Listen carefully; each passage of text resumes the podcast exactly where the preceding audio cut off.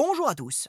Si je vous dis que ce personnage a été grand maître du Grand Orient de France, qu'il était libertin et cousin du roi de France Louis XVI, savez-vous de qui il s'agit? Ce personnage n'est autre que Philippe d'Orléans, alias Philippe Égalité. Il représente à la fois les frivolités d'un ancien régime décadent et la fureur révolutionnaire dans tous ses excès. Il concentre tout le XVIIIe siècle dans sa personne. Samedi, dans Entrer dans l'Histoire, je vais vous raconter comment ce prince est passé des talons rouges au bonnet rouge, en naviguant parfois en eau. Alors rendez-vous ce samedi sur RTL pour ce nouvel épisode d'Entrée dans l'Histoire et dès vendredi en podcast sur l'application RTL et sur toutes nos plateformes partenaires.